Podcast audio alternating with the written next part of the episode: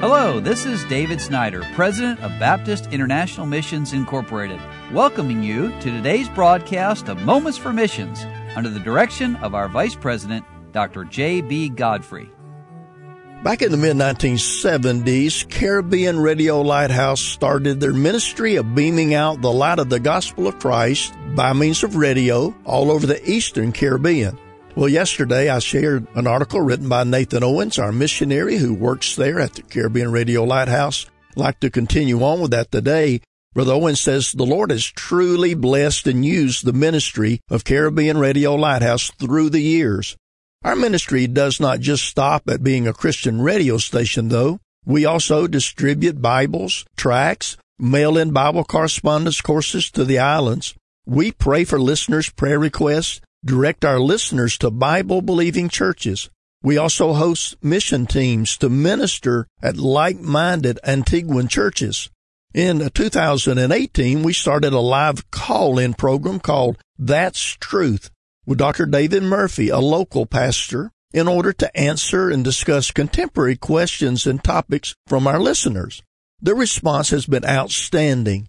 Pastor Murphy has received numerous phone calls with additional questions and people seeking counsel.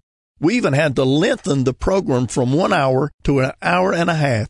Dr. Murphy says the new call-in program has been a real game changer in our ministry. It has broadened our ministry constituency, provided countless opportunities to give biblical answers to the listeners' questions, enabled us to address crucial contemporary issues, given us a forum to publicly refute cultic and apostate movements, and created a door for a regional counseling ministry. The response has been phenomenal. I recently had a pastor tell me that is the type of program that has been needed for decades. Regularly, I'm surprised by the breadth and the depth of its impact. Radio is not dead. It just requires creative new approaches to how we interact with the audience. Our methods are volatile, but our message is immutable. Well, thank you for your prayers and support of the Caribbean Radio Lighthouse on Antigua. This station is a missionary radio station and it depends on the support of churches and individual. To date, Caribbean Radio Lighthouse receives 92% of its needed monthly support from regular donors. Please continue to pray for additional financial support for the station so that we may continue to reach the Eastern Caribbean with good quality Christian programming. There's some personnel needs there as well. And let me just encourage you to go online. And if you have something to write with, you may want to jot this information down. Listen online to the broadcast and programming from Caribbean Radio Lighthouse. It's www.radiolighthouse.org. So if you're interested in the programming, the music, the preaching, and the other programs available there, now let me come back to something that was started yesterday as they were out visiting for vacation Bible school, they ran across a gentleman there on the island who was telling about his mother who had heard the programming when she was a child and she accepted Christ. And he said now he was a second generation Christian because of the radio station and the testimony and the teaching from his mother.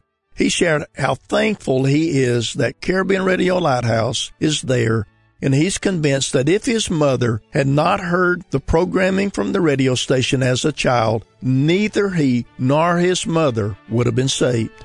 Well, would you pray for the Owens family as they minister there and pray for all of the programming as it goes out over the eastern Caribbean islands?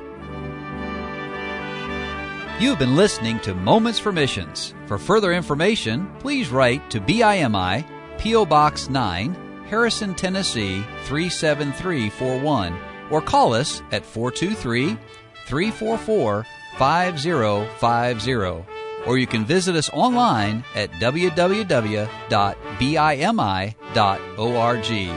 Until next time, may the Lord richly bless you.